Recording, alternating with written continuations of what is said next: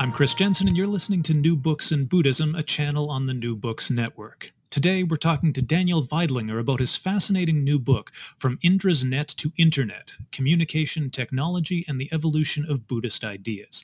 Daniel, welcome to New Books in Buddhism. Thank you very much, Chris. I'm happy to be here. In general, I, I like to begin with uh, just a a question about where you came from, how you got into Buddhist studies, but just in case someone is tuning into this episode without knowing anything about your book, um, what would you give as sort of an elevator pitch of of the book and what it covers? Well, the book is about Buddhism and technology, and in particular communications technology, and it looks at the way the different ways that different communications technologies affected the development of Buddhism.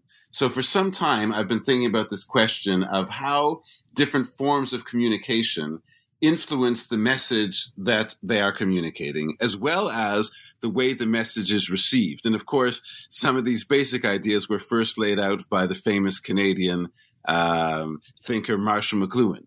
And I was influenced a lot by his ideas as when I was in um, undergraduate myself and try to include them in the book. So it looks at how Buddhism started in the oral period in India. And then, of course, it moved into a uh, period of writing. And then went, uh, and then as uh, society developed, we of course developed modern communications technologies like radio, television, and the internet. And Buddhism has been, um, ha- has changed and grown in accordance with those different technologies. So the book examines how that has happened in a nutshell. Okay, so so you mentioned there that you had, yeah, as an undergrad, become interested in media studies and in particular in the theories of Marshall McLuhan. So how did you get from there to Buddhist studies? So when I started my uh, college career at McGill University in Montreal, I entered in physics, and I had done mostly sciences in high school. I was uh, generally pretty good at math and that kind of thing. So I started my program in physics, but after a year of that, I just felt like I wanted to learn more about the bigger ideas. So a lot of the physics, especially the first couple of years of physics, it's a lot of formulas and memorization and not so much discussion of the actual uh, implications of the formulas and the larger ideas that shape the way the physical world operates. And then I took a few uh, religion courses as electives, and I got very interested in those. However, uh, for a brief period, I majored in communication studies. So I went from physics to a semester as a communications major, uh, largely because I, I, actually had a number of friends who were in it and they suggested I get into it. And I, in that program, I was exposed to the writings of Marshall McLuhan and other communications theorists. And that really stuck with me um, they influenced me a lot. Just the idea that the way, uh, uh, rather the format that we use to communicate, influences the way the whole message is um, is digested by the listener. I thought was a very intriguing concept. And then I kind of let that go. And then I went into religious studies as my major. But that idea always stuck with me. So when I did my first book, uh, which was my uh, based on my PhD dissertation in Chicago.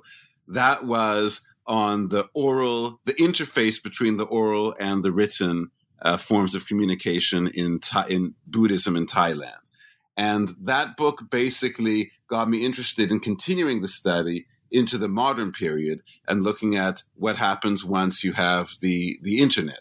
So this book is kind of based on some of the work I did for my PhD, but then expands it all the way into the internet period, as well as looks uh, back further into the period of early Buddhism in India, whereas the, the dissertation just focused mainly on Thailand. Okay, so it kind of spans the historical gap in, in a way. So you, while your your original book, because I noticed in preparing for the interview that uh, yeah, as you say, uh, spreading the Dhamma in the introduction also mentions McLuhan, and so I was going to ask you how his ideas uh, helped to develop the the theoretical framework for this book, and and so basically, uh, your current book um, both reaches farther into the past and all the way up to the present, whereas your previous book seems to have been focused on a very particular period in the development of Thai Buddhism. Is that correct? Yes, I think that's definitely a good way of putting it.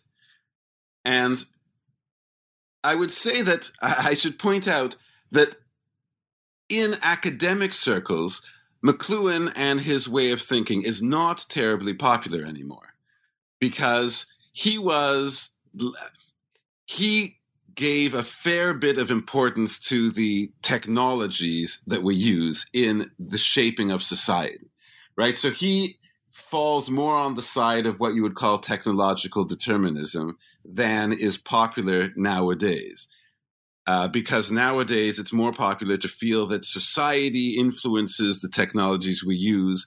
And yes, of course, the technologies we use influences society in some way, but the bulk of the influence goes from the social construction of these uh, elements to um, the technological elements themselves.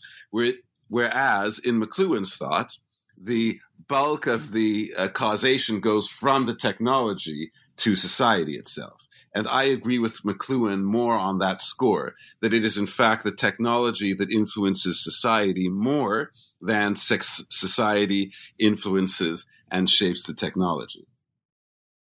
So, do you think that your research um, is in some ways parallel to the uh, recent Buddhist studies work being done by scholars like Justin McDaniel, who are paying more attention to material culture? And what connection do you see between a material culture based approach and a technology based approach like the one that you're describing uh, or attributing to McLuhan? Well, certainly, I like the work of Justin McDaniel a lot. And uh, we were in Thailand. Uh, we had some overlap in Thailand when we were both doing our dissertation research. And in fact, uh, we used some of the same manuscript collections.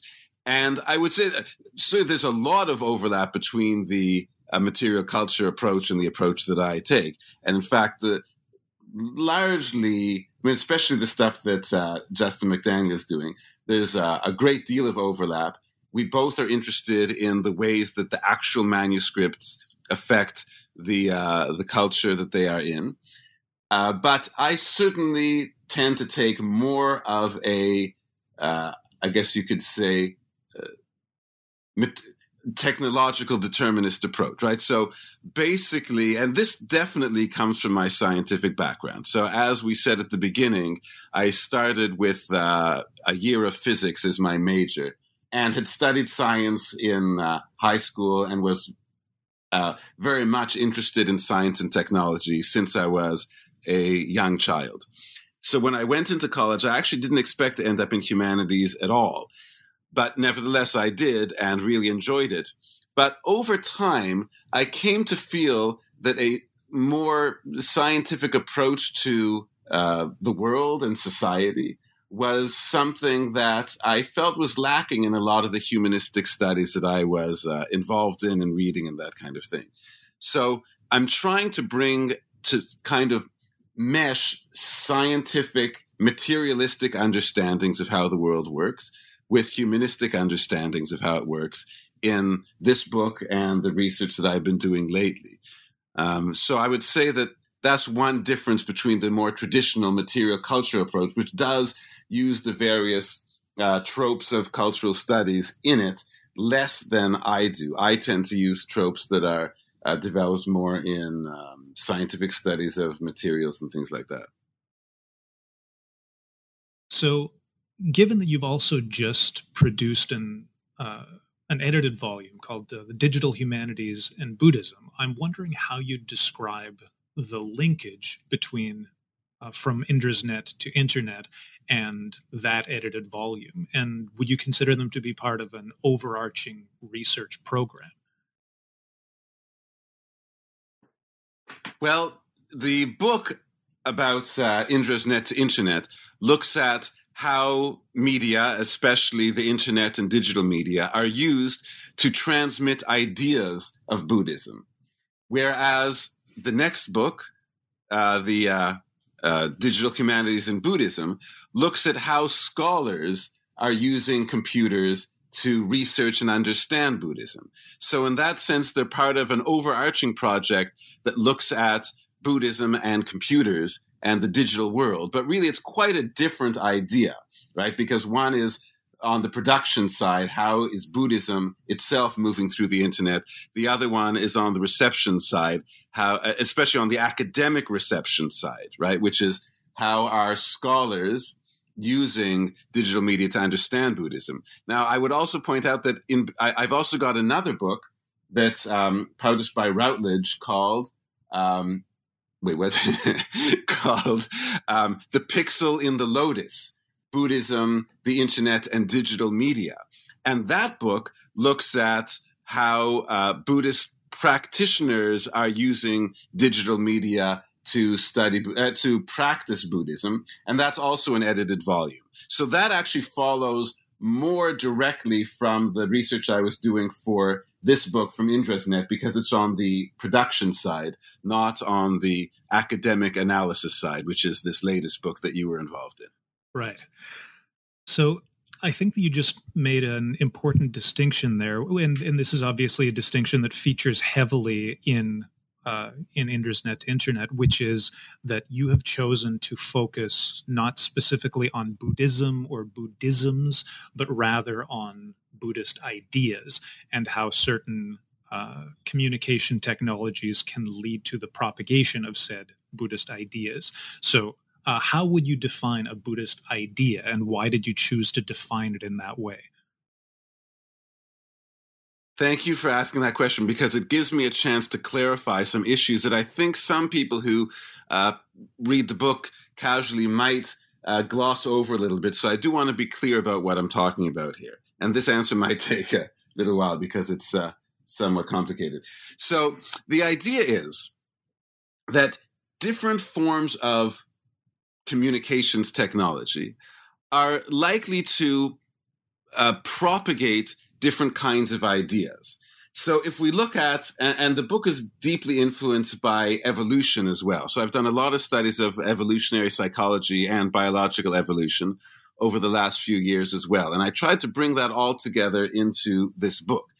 So in the same way that if we look at a physical environment in nature, you have certain kinds of animals that tend to evolve in certain ways in certain environments. So, for example, in an aquatic environment, there are certain features that animals in that environment tend to have. Now, I say tend because they don't have to have them, but they often do have them. So, if we look at fish, for example, uh, one of the famous examples is that um, you've got ichthyosaurs, which are a kind of dinosaur that lived in the sea. Then you have uh, sharks, of course, and other kinds of fish. And then you've got the um, uh, the marine mammals like dolphins. And even though they have completely different uh, they have completely different genetic lineages, all three of these kinds of animals ended up evolving to have a similar shape, right? That the uh, dolphins and sharks and ichthyosaurs all look almost identical and uh, operate in similar ways because they're in this particular environment of the sea, although they have different sources. Uh, in the same way, so if we look at um, communications as an environment, right? So, for example, in ancient India, uh, they lived in a oral environment, and uh, in uh, a hundred years ago, we lived in a written environment in terms of communication. And now, of course, we're living in a digital media environment. So that's the environment that we exist in. And the texts that are propagated through those environments, if we think of them as uh, the texts and the ideas in those texts, if we think of them as evolving entities, they are going to move and change over time in a way that accords with the environment that they are in. So if we think of ideas as kind of like an animal, so you've got animals living in the sea, animals living on land, and animals living on air. And in all of those cases, they tend to evolve various features that have some commonality, right? So land animals tend to evolve limbs, and sea animals tend to evolve fins, and air animals tend to evolve wings. Now, they don't have to, and they don't all, but they often do. So, in the same way. Oh, and, and sorry, uh, just to be specific, ideas. Um, the the reason that they do so is because they are being influenced by their environment, which I think is specifically yes, exactly. the point that you're trying to make about the communicative environment. Right, exactly. So the environment influences uh, how they evolve because well, because if they don't evolve certain features, they simply can't exist in that environment, right? So we have to remember that evolution occurs is not teleological. They are, well, as, as far as science tells us, right? It's not teleological and it evolves largely by chance.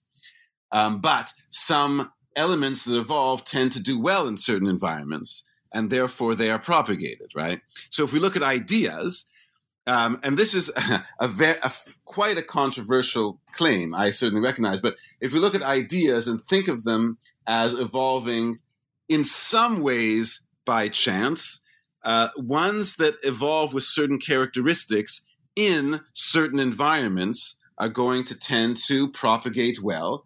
And ideas that don't have those characteristics in certain environments might not propagate well. Now, of course, those ideas might propagate well in different environments, but in this environment, it doesn't propagate well. So, and I'll, I'll get, I'll explain this more in a second.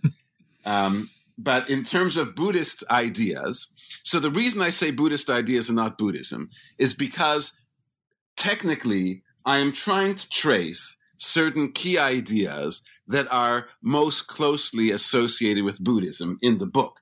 So in a sense, it maps onto Buddhism, but um, it doesn't have to map on explicitly to uh, a constellation of ideas that is called Buddhism.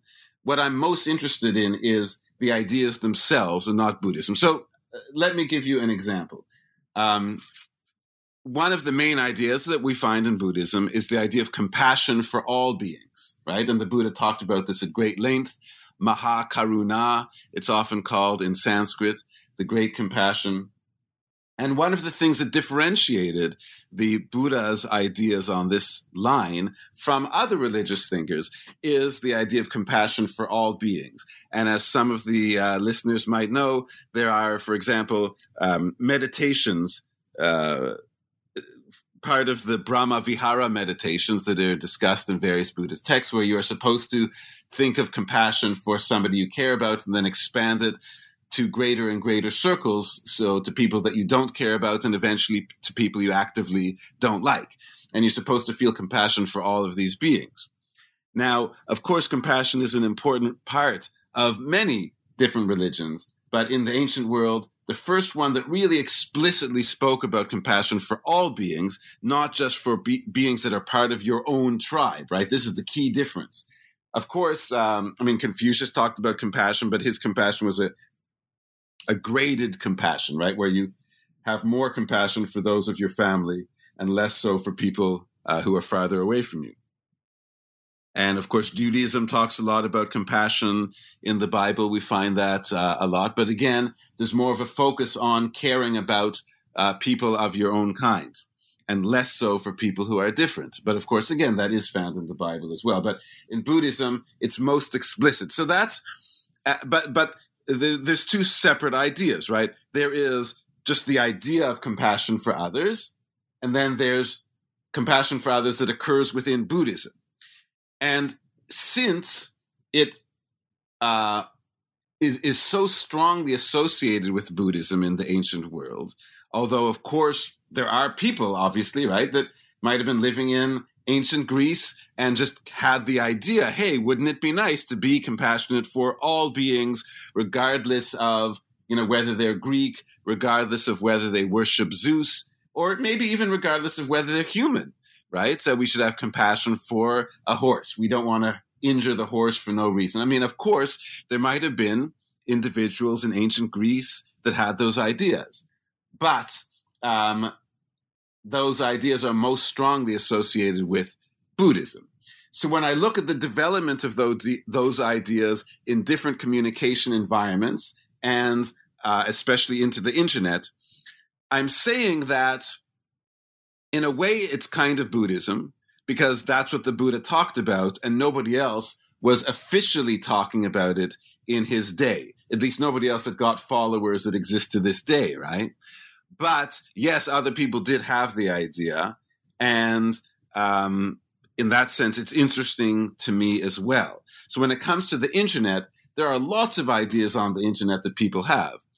But in as much as they cohere with things that the Buddha said, I'm calling them quote unquote Buddhist ideas. Uh, so if I might just continue this answer for one more mm-hmm. minute. So, um, so in the book, I have identified six key ideas that one finds in early forms of Buddhism. And I'm sure that a lot of people would disagree with me on this and say that, you know, these are not the proper ideas to focus on. And the, the Buddha said many things beyond this, and that many people said these things as well. So all of that is true. But I really think I am on solid ground when I say that, however, having said all of that, if you say, well, what religion focuses most on these six ideas uh, more than other religions, I think it is fair to say that Buddhism does. So, in a sense, I'm not interested in Buddhism as called Buddhism. I'm interested in these six ideas, but also in the sense that these six ideas are very strongly associated with Buddhism, and there's no other system of thought that systematically combines these six ideas in the way that Buddhism does.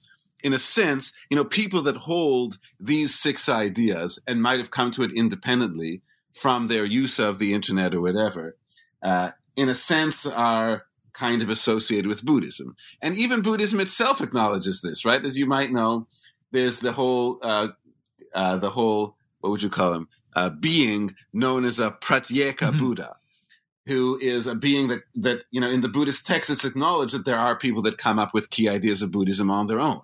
It's kind of interesting that Buddhism itself acknowledges this that you know you can come up with key ideas of Buddhism on your own, and uh, you know you're not really a follower of the Buddha in that sense, but you are still associated with the religion more broadly thought of. So that's what I'm concerned of, uh, concerned with in the book. So when you choose to focus on Buddhist ideas as so defined, and you and you choose to frame the question so as to include, for example, the people that are often described as nightstand Buddhists, in other words, modern people right. who happen to be interested in Buddhism and maybe read about it before they go to bed, regardless of what confessional community they may or may not be a part of.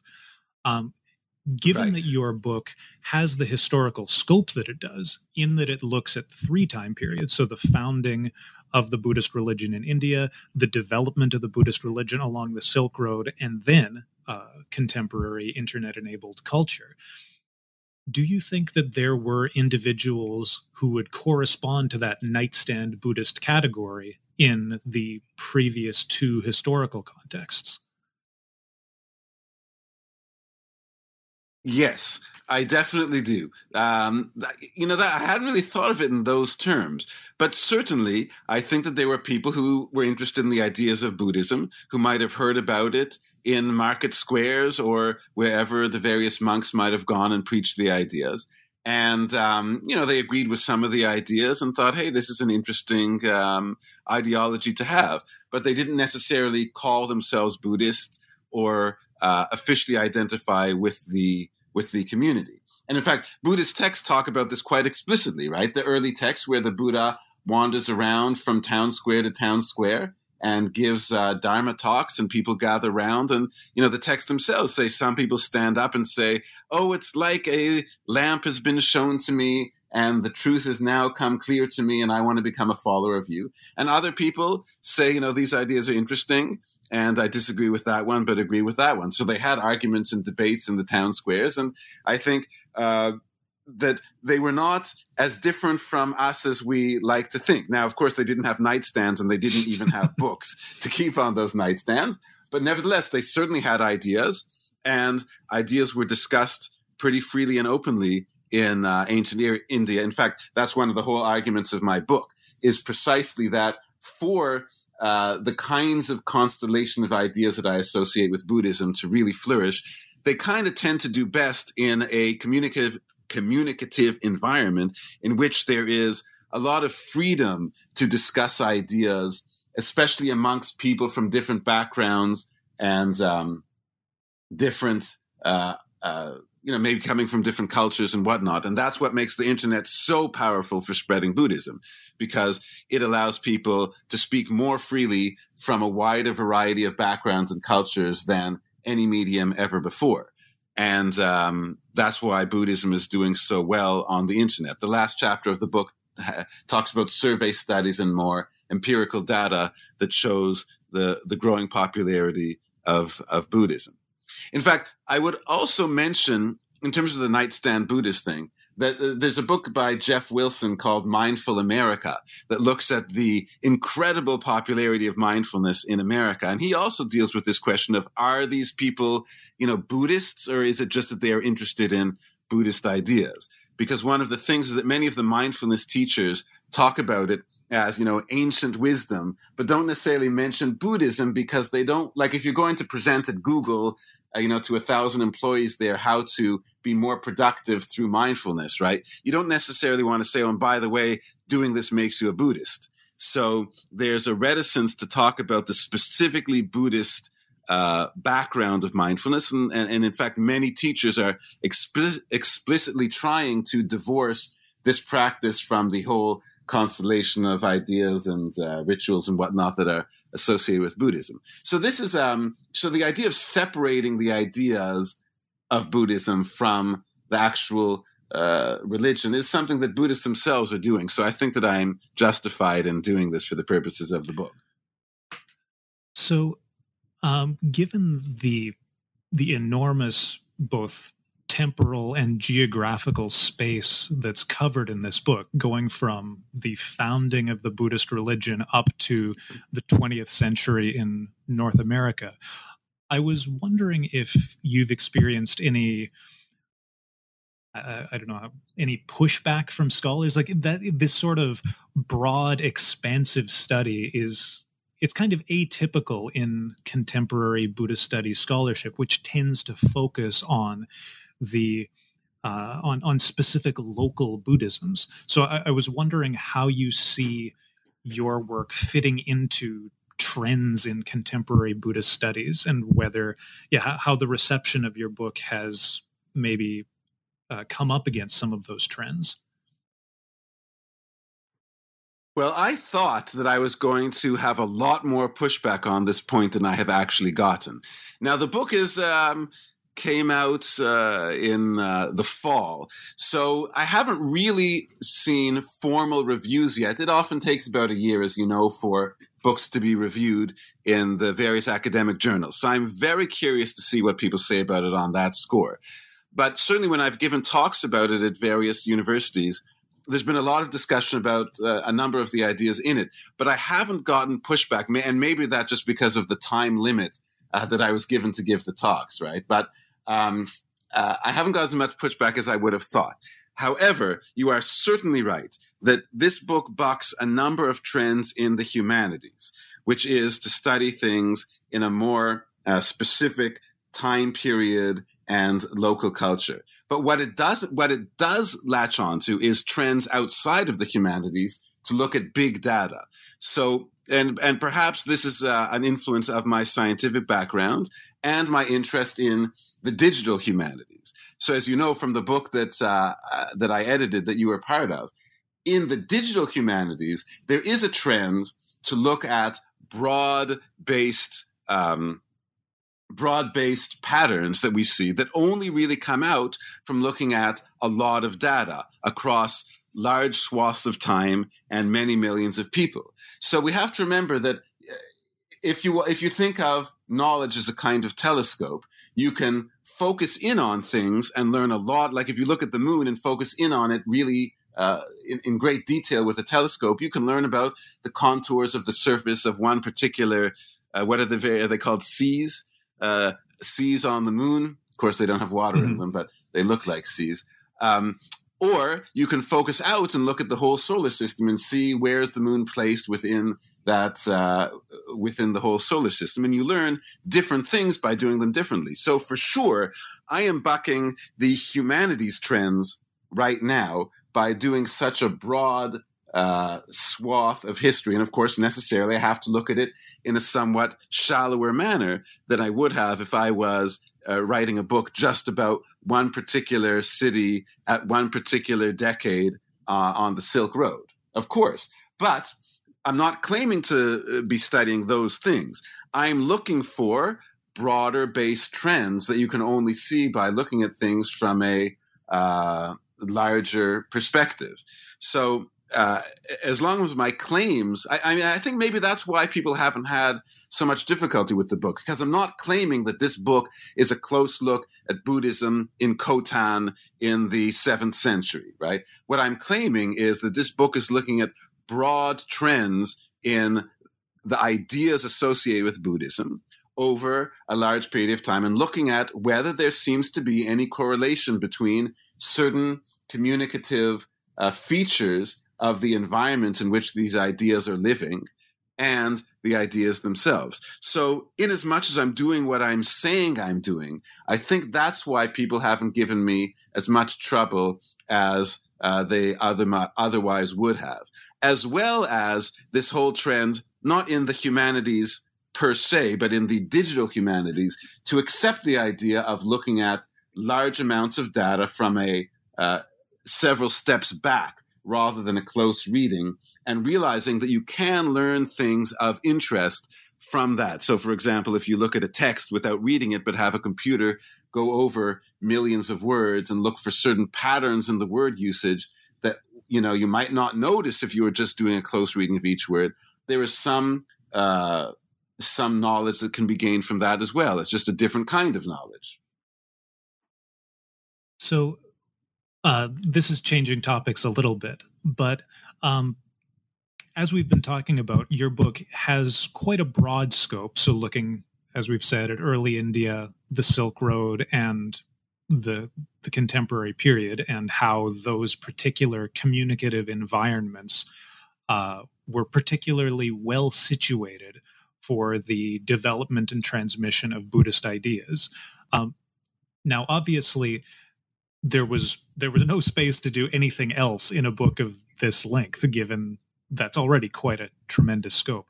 But if you had had a little bit more space, could you think of any other historical moment that this particular theory might have been helpful for exploring? Well, I certainly wanted to explore Buddhism in China more than I did. And in fact, I had begun to write a chapter that looks at the um, uh, the spread of Buddhism in China, but I just realized one that it would make the book too long, and two that that's a subject that I really just do not have the expertise to deal with. So uh, I abandoned that, but it's it's definitely something. And in fact, maybe you and I can have a discussion about this at some point. In fact, because uh, this might be. In fact, I'm going to send you the draft of that chapter after this talk, yeah, if you don't mind. And um, uh, I definitely because I think you saw the same in China. The um, the course of Buddhism when it had uh, was more popular and less popular does seem broadly to follow some of these trends. You know, when there was more trade with the outside world in China, when China was more open to um, different cultures and whatnot, we saw Buddhism doing quite well there. And then at certain periods when China kind of closed more in on itself, it seems to me that Buddhism, or at least the ideas associated with Buddhism, were maybe not faring as well in China. So that's just uh, an idea that I've had, but certainly I'd like to research that more. So, in the fourth chapter of the book, you discuss the seven treasures of Buddhism, and, and, you give two lists of those seven treasures. So, the, the earlier list includes such items as wheels, elephants, and horses, and the later example uh, includes the uh, the seven precious goods like lapis lazuli, pearl, coral, gold, etc. Yes, and right. you make a note that all of those precious goods were products of different regions and could only have been collected by individuals who were part of a large scale trade network. Now, what I thought was really interesting about that is that the other chapters tended fo- uh, they tended to focus on ways that Buddhist thought was naturally compatible with, or or even a logical outgrowth of uh, a specific set of communicative possibilities. Things like expansive trade, a heterogeneous society, interaction with uh, people of diverse views, etc. But what I thought was interesting about the claim made here is that it seems like it might be going a little bit farther than that. So I, I guess my question is to what extent do you think that these Buddhists, the Buddhists who uh, formulated these lists of seven treasures, were self consciously aware of the compatibility between their teaching and their communicative context? Boy, that's a really good question.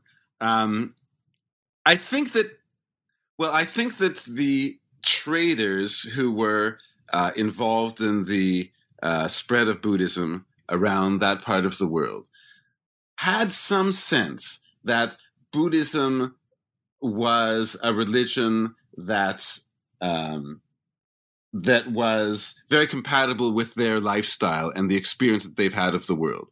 So there must have been some sense of that, but I'm not really sure. I mean, it's very difficult to know exactly what people are thinking about uh, their own belief system, right? Because we live in our belief system and it kind of runs our brain for us. So to stand back and have a kind of third order um, understanding of why we have it and how it helps us is somewhat uh, difficult. And I'm not sure exactly how much they might have known about that or not. But I think that they probably had a sense of it. I mean, one thing I think is for sure not correct, and that is when scholars, and I talk about this in the book as well, when scholars look at people that have certain ideas and assume that the people, um, well, let's say you have um, a kind of instrumental view of these ideas, right? So, like some king adopts a certain religion because it will help him uh, legitimize his rule in this or that way, right? Uh, you, you often get that kind of statement. But I actually do not think that that is correct. I think that people adopt things for reasons that we can never really know. And in fact, they often never know them themselves. But by chance, if those ideas shape their behavior in a way that leads them to be successful, then in retrospect, we look and say, wow, look how brilliant this king was because he adopted this new religion and, uh, you know, he knew it would help him consolidate his power by getting power over the priesthood or, you know, whatever it is. But really, I think people are, it's not that they're not that clever. It's just that there are so many things going on in life that uh, to really isolate one idea and say that the person knew that that idea would somehow help them gain this goal is just not quite right. There are just too many reasons to put into any one book about why any individual has the beliefs and ideas and practices that they have. What we can know is how they've helped that person. But whether that person adopted them in order for them to help him in this way, whether that person knew that they would help him in this way, or whether it was all just chance, and that by chance, that person with those ideas ended up doing well in the world. And then in retrospect, we scholars come in and think, look how brilliant they were to plan their life in this way. But I don't think that's the way it works. I think there's a way more chance involved than we could possibly imagine.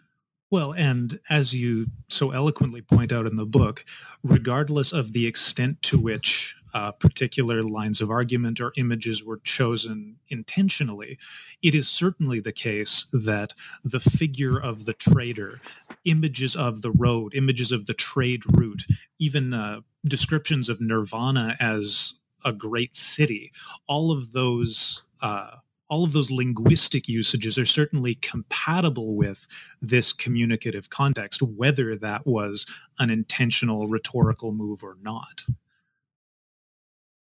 Yes, exactly right. I think that it, uh, I, I just don't know about the intention behind it, but there is certainly no doubt that the case is, right? I don't know the cause, but the case is that Buddhism was strongly associated both in imagery, in uh, literature, in the common mind with uh, the trading life and trader communities and merchants and, and, and things like that.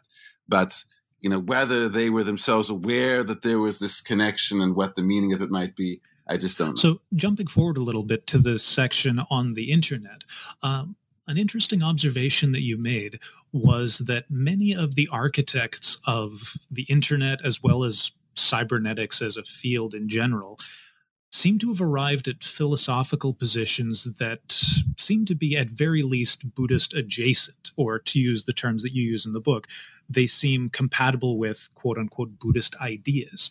So I was curious why you think this might be.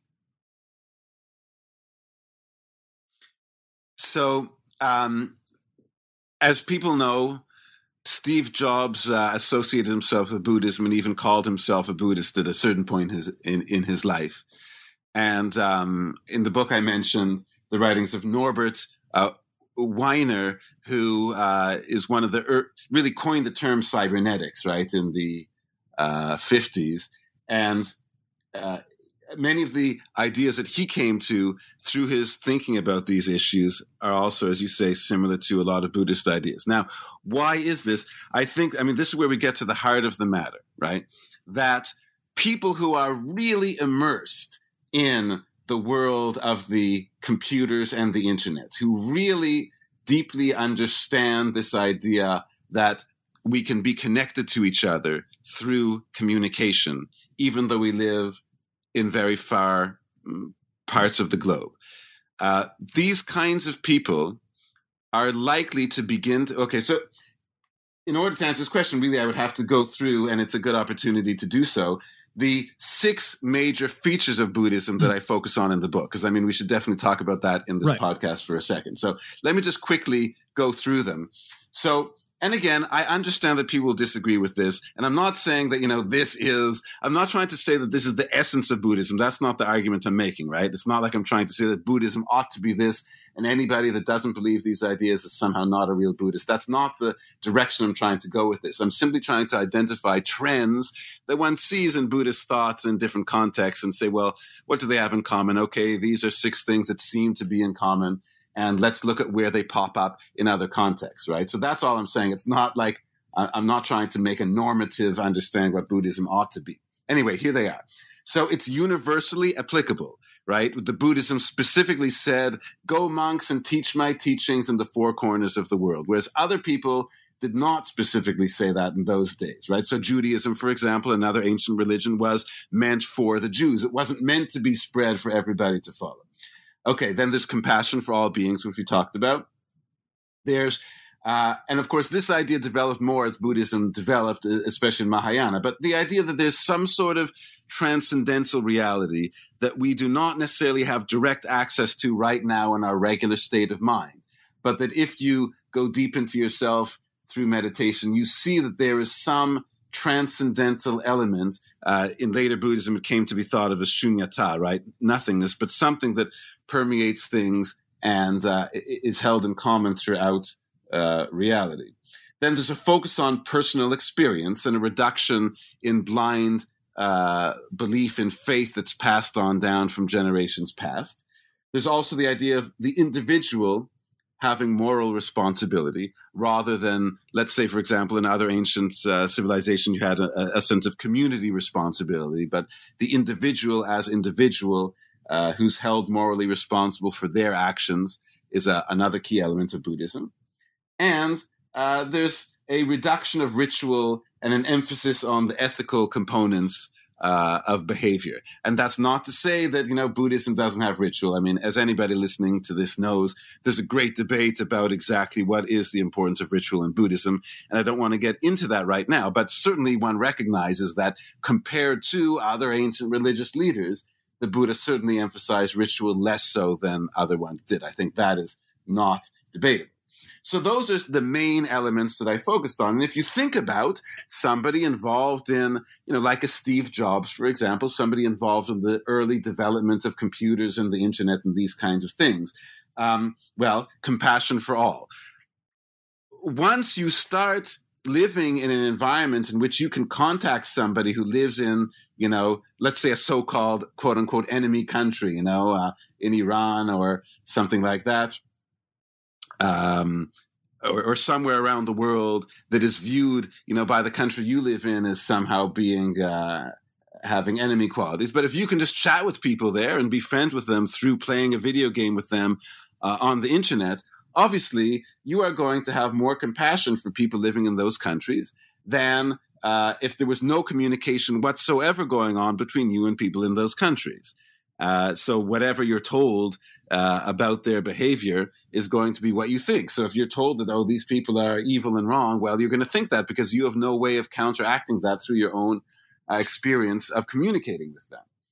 Uh, again, universal applicability, right? The general idea that Buddhism, which was the first world religion uh, before Christianity and Islam arose, you had Buddhism, which almost uniquely in its day and age was intended to be spread to all people. So again, if you are living in an in a a, a world of the internet, the idea of some the idea of a, a set of ideas um, being spread to all people is something that seems perfectly reasonable to you. But in the past, it might not have if you didn't have a communicative environment in which that was even possible. Um, then, obviously, if you look at the Mahayana, if you look at the Mahayana idea of shunyata, or in fact the uh, Tathagata Garbha, right, that there is a core essence to all beings that is similar in some way. You know, that core essence is nothingness, and the Buddha had that nothingness, and therefore we all share in that. Um, that's another Buddhist idea that, again, using the internet, and you see that there are commonalities amongst people all over the world. The, the, basic idea that humans are not so different, but share common elements, and therefore we should have compassion for them. And in fact, beyond that, we should realize that in some sense, we are them, right? Uh, these kind of Mahayana ideas that one finds would propagate well in an internet environment because of the features of the internet that just allow you to communicate with and learn about people from different uh, cultures and different uh, parts of the world and so on and so forth for these other elements. I won't go into detail, but you know, individual moral responsibility. We know how uh, modern day life and individual reading. There's a lot of work that's been done about how reading silently, which is what people do on the internet, and of course in the uh, written period as well, leads to more of a development of a sense of me as an individual, and hence individual more moral responsibility uh, rolls on after that. I mean, you can't have individual moral responsibility if you don't have the idea of the individual in the first place. And reduction of ritual et cetera, et cetera. Uh, that kind of goes along with modern wired life as well. So, in a nutshell, that's kind of the, the six major elements of Buddhism that I focus on in the book. And uh, in you know just a few minutes trying to explain how somebody involved in the internet in a deep way might start to feel that these ideas are more resonant with them than somebody living in a small isolated village um, that's not attached to the internet, let's say. And so, in brief, you've just answered there the the question that you said your students often pose, which is quote unquote, does the internet make you Buddhist? As you note on page two hundred and three. Um, so, yes, right. with that being said, and given that we're almost running out of time, I, there is one question that does immediately jump to mind for me, and and I'll just give a little bit of a preamble first. So um, Jaron Lanier, the technologist, uh, in his book "You Are Not a Gadget," makes the observation that right. sometimes interface design decisions can structure and even to some extent determine uh, both user experience and uh, any resulting intellectual products that can be created through those interfaces. So, an example that he gives in his book is uh, MIDI, which is often used as a, a sound recording technology. And so the reason that he talks about it is that MIDI is based on uh, keyboards. And so the assumption inside of MIDI is that every sound in a song is going to fit onto a tonal grid as well as a rhythmic grid. And he notes that one issue with MIDI is that as a result of that interface design, it's very difficult to replicate certain kinds of instruments like a trombone or a violin that can slide from one note to another, etc. Now, the reason this is relevant is that, well, um, as as has recent. Yes, I'm waiting so, as has recently been exposed in con- congressional testimonies and elsewhere, uh, you could look at Facebook, sort of the prototypical social network as, in a way, a sort of anti mindfulness technology, given that one of the primary design goals is to keep people engaged on the site as long as possible. And that they've discovered through the development of their algorithm that one of the ways of doing that is by keeping people uh, angry and outraged. Like that's one thing that can cause people to remain on Facebook as long as possible, and that's one of the reasons that uh, that articles that stoke those sorts of emotions are so prevalent on Facebook. So, with all of this being said, um, you in, in the last few chapters of the book you explore the hypothesis that regular internet use is compatible with and maybe even generative generative of uh, mental states that make uh, certain buddhist uh, theories certain buddhist ideas seem more plausible. So i guess the question is uh, how do you square that hypothesis with the use of Facebook to exacerbate American clannishness in skewing the 2016 federal election for Donald Trump or with the radicalization of white nationalists in uh, forums like 8chan. So, so how do you see those two historical realities playing against each other? So it's interesting if you think about the election of Trump. That um, if we just focus on the idea of compassion for all, uh, that's a key Buddhist idea. And certainly the idea of compassion for others who are not like you was one of the key elements of the Clinton campaign and was one of the key, was distinctively not, or decisively not one of the elements of the Trump campaign. But yet Trump won. However, um, if you look more deeply, you realize that one, um, Hillary Clinton got about 3 million more votes than Trump, right? So she won in terms of the overall population. And two, if you specifically look at the demographics who voted for the Clinton campaign versus the Trump campaign, you will see that the group of uh, the social groups that are associated with far more internet use, such as younger uh, college students versus uh, older retirees, voted very, very heavily in favor of the Clinton campaign. So, in fact, if you look at it, there's a very straight line um, uh, uh, uh, sorry, there's a very straight correlation between how much you use the internet and how likely you were to vote for Clinton. So, in fact, rather than disprove my theory, the whole election of Trump actually strengthens it, in my opinion. Uh, next, if I want to focus on the first thing you mentioned about mindfulness. Now, you're certainly right that a lot of websites, Facebook and others, do not promote mindfulness. And in the book, I do not focus that much on mindfulness because, in my opinion, and again, there's different opinions on this, but mindfulness is not an end in and of itself, I think, in Buddhism, but rather is a tool that one uses to get to deeper truths that the Buddha is trying to focus on. Right? So mindfulness is supposed to help you become more compassionate. It's supposed to help you realize that all things are always changing, right? It's supposed to help you realize anicca, the impermanence of all things. Uh, through you know looking at yourself and seeing how your own mental thoughts can be broken down into their component parts and stuff like that.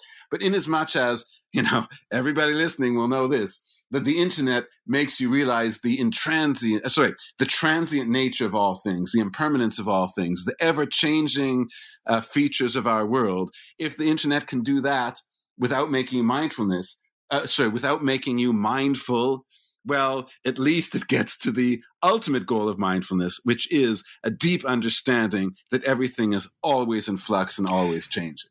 And I think that's as good a note to end on as any. Obviously, there'd be much more that we could say about this fascinating book.